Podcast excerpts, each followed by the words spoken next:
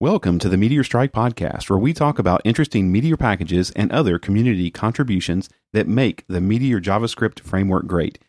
This is episode 7 for Monday, February 1st, 2016. And of course, the uh, release schedule is a little different. We um, we've had a crazy couple of weeks here, Tecto. Yes, we have. So um, so we're going to go ahead and release this thing on a Monday. We normally we have been releasing on Thursdays, so we may I'm not. I'm not sure the internet is queued up every Thursday with bated breath, waiting for this to drop yet. But- probably not. but, they might be getting there. But over time, they might. over time, Yeah. it might confuse them. Um, but at any rate, I think uh, I think the internet will accept the podcast for Monday regardless. So I hope so. so we'll we'll roll with that.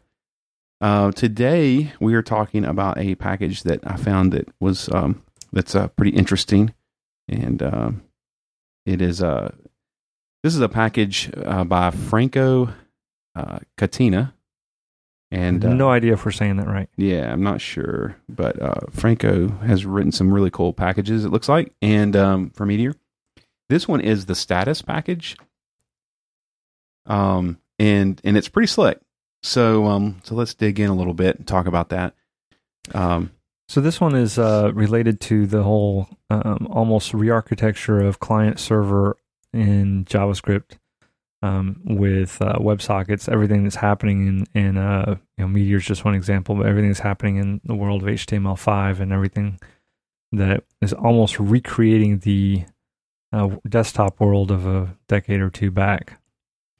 Yep, and um and so kind of like um eh, you know tag, tagging off of that it's it's real it's real funny like cer- certain meteor apps can go offline and reconnect and be happy and you don't even notice Yeah, it's almost like if you're doing uh, if you were doing an app that was doing data collection or you're writing something and uh, you can just kind of continue to aggregate it offline and then once uh, your connection's reestablished then push it all back up to the server.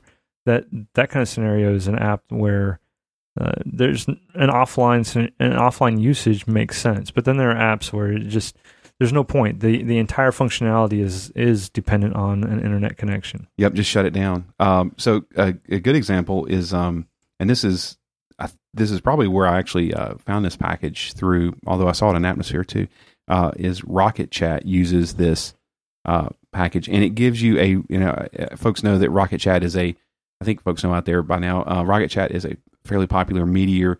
Uh, well, call, I'll call it a Slack clone, but I, I'd, I'd say that's not even completely fair because they're definitely trying to do some of their own things but um, but this will give you the familiar message at the top that says uh, waiting for server connection, trying again in X amount of seconds, or a link that says try now.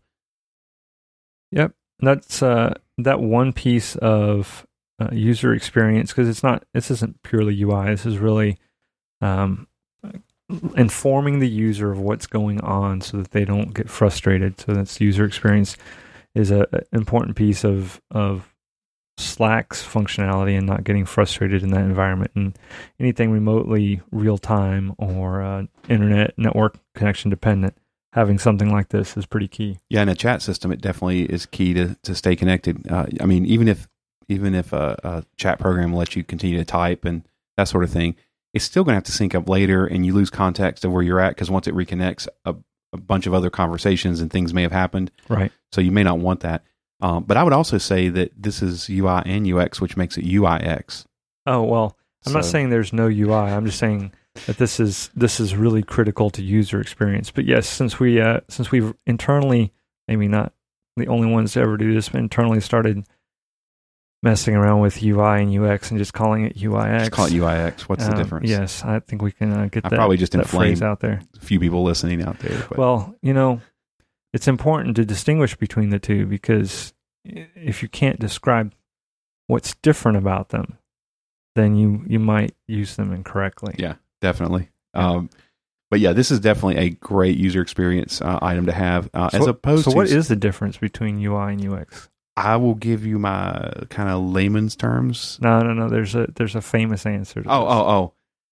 What? You, what's it? Oh, you mean where you just say what's yes. the difference? No, no, no. What's the Oh, okay. difference? Yeah. Well, You can ask me. You don't remember the answer, do you?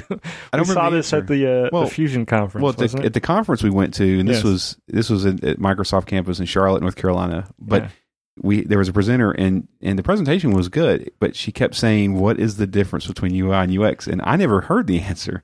No, no, no. The answer that she expected, because she gave it in the beginning of the presentation, was simply that they are not the same thing. Oh yeah, that's right. They're not this, the same. was this circular.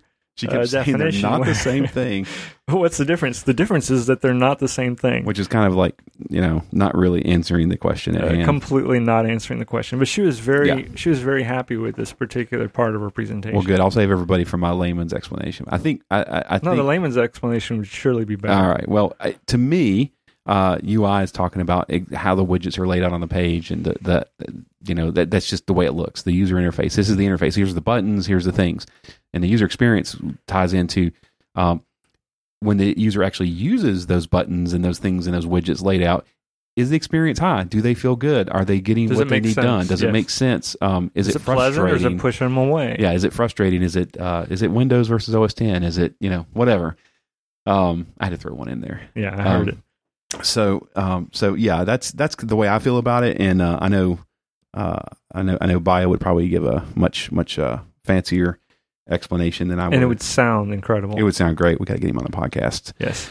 um, so anyway, th- what's cool about this uh, this this uh, this little package is that uh, it it basically supports a number of different templates, uh, templating um, uh, systems. But like um, I think Bootstrap it says is the default, um, but others have others in the community, and this is great. Uh, uh, thing for open source uh, have created semantic UI, Materialize, UI Kit, and Foundation support um, that you can add on but it's it's real simple. You just uh, create a custom template if you want, and uh, you set the template so that um, you set up the template so so that status is aware. Um, and then there's some there's some classes you can change and stuff. Of course, you can you can change some styles and things like that, like you would expect. Um, but um, but it does give quite a bit of flexibility out of the box. So you could use this in a mobile context, a desktop context. And it's also um, thankfully prepared for international use. There's Yep. already a large number of translations out there, Which is huge. Um, that helps a lot. Because guess what? That is exactly the kind of message from a user experience standpoint that you would want translated to Correct. another language if, Yes. if that was your first language. Um, definitely, definitely, um, it's great to have everything translated, but there are certain key things that would be helpful. And I think knowing that you've lost connection to the server would, It's would be fairly important, Yeah. especially in something like Rocket Chat. Yeah, and again, these uh, translations are um, uh, are all over the map. I mean, folks have contributed um, the different translations, and that's awesome. That that's kind of a standard deal. You see that a lot of times um, in open source communities when it comes to uh, translations. But um, but I would uh, I would say check this out if if you're running something that that really can't go offline and it's important Right? for It's, the it's user to know sensitive to internet connection. then I would definitely check this out. And it's super flexible and looks like it's a pretty cool project. And um, it looks like it's even had some some language commits uh, as recent as 17 days ago. Uh, some interna- inter- international internationalization There you go. That's a mouthful. um, commits. So. Uh, so check this one out, and uh, we will be back either later this week or next week. Don't know yet, but we'll have another. But uh, we'll be back we will be back. You can with another you can trust that of another episode uh, of Meteor Strike. Uh, everybody have a have a great week. I'll talk real slow like that. Uh,